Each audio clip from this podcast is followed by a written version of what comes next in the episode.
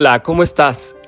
Me da gusto que nos acompañes a una cápsula más de desarrollo organizacional. Hoy hablaremos de la retroalimentación como centro de desarrollo. Mi nombre es Hugo Islas Leal. Comencemos. En el podcast de liderazgo, Paco Ruiz le recomendaba al líder no dejes de desarrollar a tu equipo, aunque sea a distancia. El desarrollar a un equipo también implica llevar a cabo una retroalimentación. ¿Estás de acuerdo? Aunque nos demos cuenta o no, siempre estamos dando o recibiendo feedback. La persona que recibe feedback atraviesa tres procesos internos que determinan su reacción. Percibir algo, interpretar algo y sentir algo. Esta distinción es muy importante para que pueda trascender la retroalimentación en él Muchas veces el líder no puede expresar adecuadamente el mensaje, ya sea de manera verbal o no verbal. Por ende, el asociado no percibe ni interpreta correctamente el mensaje, causando un terrible sentir y una indiferencia en la continuidad de lo acordado. Una actitud de respeto de un líder surge de su dedicación al añadir valor a los demás los seguidores valoran a los líderes que les añaden valor y su respeto por ellos se mantiene aún después de que la relación ha terminado. Te invito a reflexionar. ¿Cuántas veces has pedido feedback a tu líder o a un par en los últimos seis meses? O mejor aún, cada cuando haces una autoevaluación otro cuestionamiento es cómo da seguimiento en tiempo y forma a la retroalimentación obtenida. ¿Has medido tus resultados de rendimiento y desempeño identificando qué tanto te ayudó la retroalimentación? Si es así, felicidades, pues estos casos son pocos vistos en las organizaciones. Muy poca gente le dedica tiempo a dar continuidad a su plan de desarrollo producto del feedback. Y es que es básico tener este instrumento de apoyo.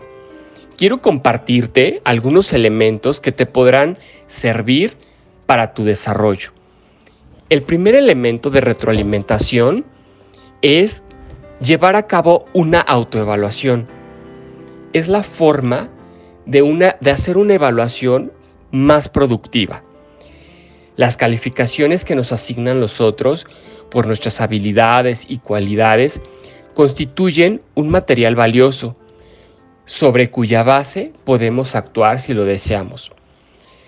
No obstante, la autoevaluación mantiene la responsabilidad donde debe estar para que haya una acción efectiva y un autoperfeccionamiento.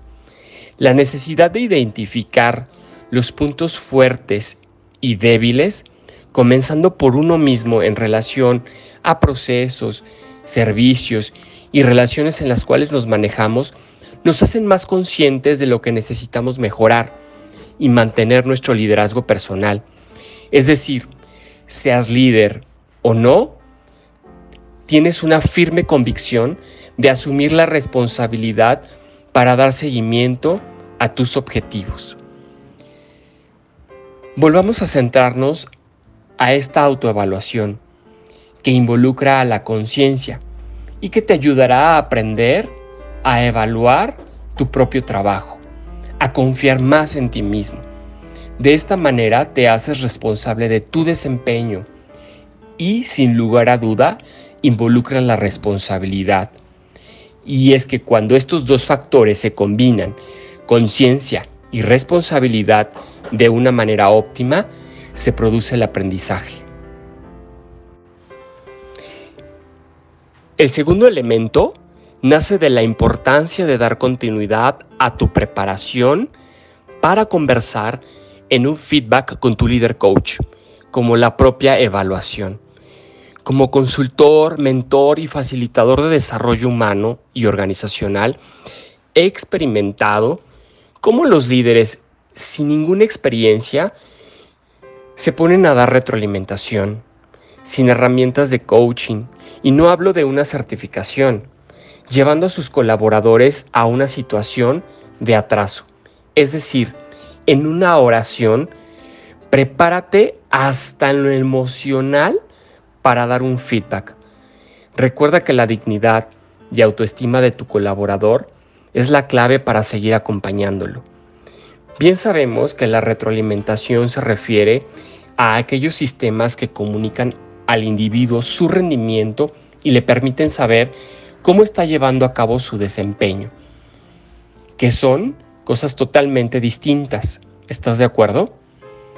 El instrumento más popular de retroalimentación, cuyo uso está generalizado en los últimos tiempos, se conoce como un sistema de retroalimentación de 360 grados. Se trata de una retroalimentación sistémica de percepciones sobre el rendimiento de una persona.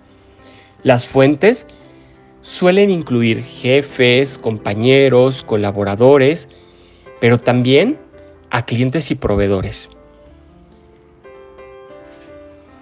El tercer aspecto para seguir avanzando hacia tus objetivos SMART es cuando los líderes maduros escuchan, aprenden y luego dirigen. Ellos escuchan las historias de su personal, sus sueños y esperanzas, ponen atención a sus emociones y se familiarizan con sus aspiraciones. Descubren lo que es valioso para ellos y luego dirigen basados en lo que han aprendido. Cuando hacen esto, todos ganan. La organización, el líder y los seguidores. El cuarto elemento a recomendar es el involucramiento de la persona que está recibiendo la retroalimentación.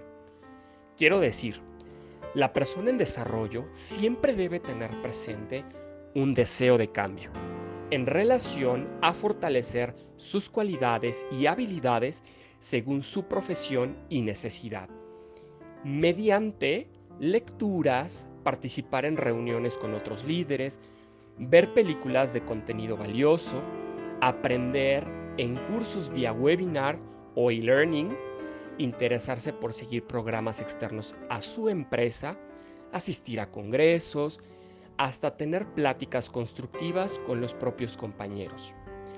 Todo, todo lo que pueda sumar para tener actividades que lo lleven al éxito, continuo y sostenido. Esto es clave, mantener en mente el plan de acción.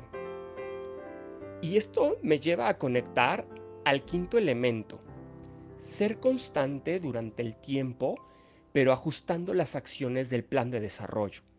Para ello puedes apoyarte en el método Lean Startup. Está diseñado para enseñar a conducir a un startup a través de la experimentación. Y esto es genial, porque vas haciendo ajustes constantes con un volante llamado circuito de feedback para crear, medir, aprender que es el núcleo central de este método. Y a través de este proceso de dirección podemos aprender cómo saber si ha llegado el momento para hacer un giro drástico llamado pivote o si debemos perseverar en nuestra trayectoria actual. Por lo tanto, estamos involucrando la metodología Agile. Excelente. Por último, te invito a reflexionar. ¿Estás listo para poner en práctica un feedback? Hagamos un repaso sobre los cinco elementos para mejorar nuestra retroalimentación, sea que la estés recibiendo o la vayas a dar. Paso 1. Autoevalúate. Si no me veo, no sé qué objetivos voy a seguir. 2 prepárate para dar retroalimentación. Si no tengo técnicas, será complicado llegar. 3. Escucha y aprende de tus asociados o colaboradores para dirigirlos eficientemente. Si no conecto, entonces solo veo mi parte y no la del otro. 4. Tener un deseo de cambio por aprender. Si no tengo voluntad para crecer y seguir, seguramente me quedaré a mitad del camino. 5. Sé constante en el tiempo y ajusta tus acciones del plan de desarrollo. Si no me mantengo con ritmo, entonces lo olvido. En estos tiempos de renovación, te invitamos a que nos encuentres como Plenia México en nuestras redes sociales, Instagram, Facebook y LinkedIn, para ayudarte a sumar a tus objetivos y necesidades organizacionales y humanas. Recibe un fuerte abrazo. Hasta luego.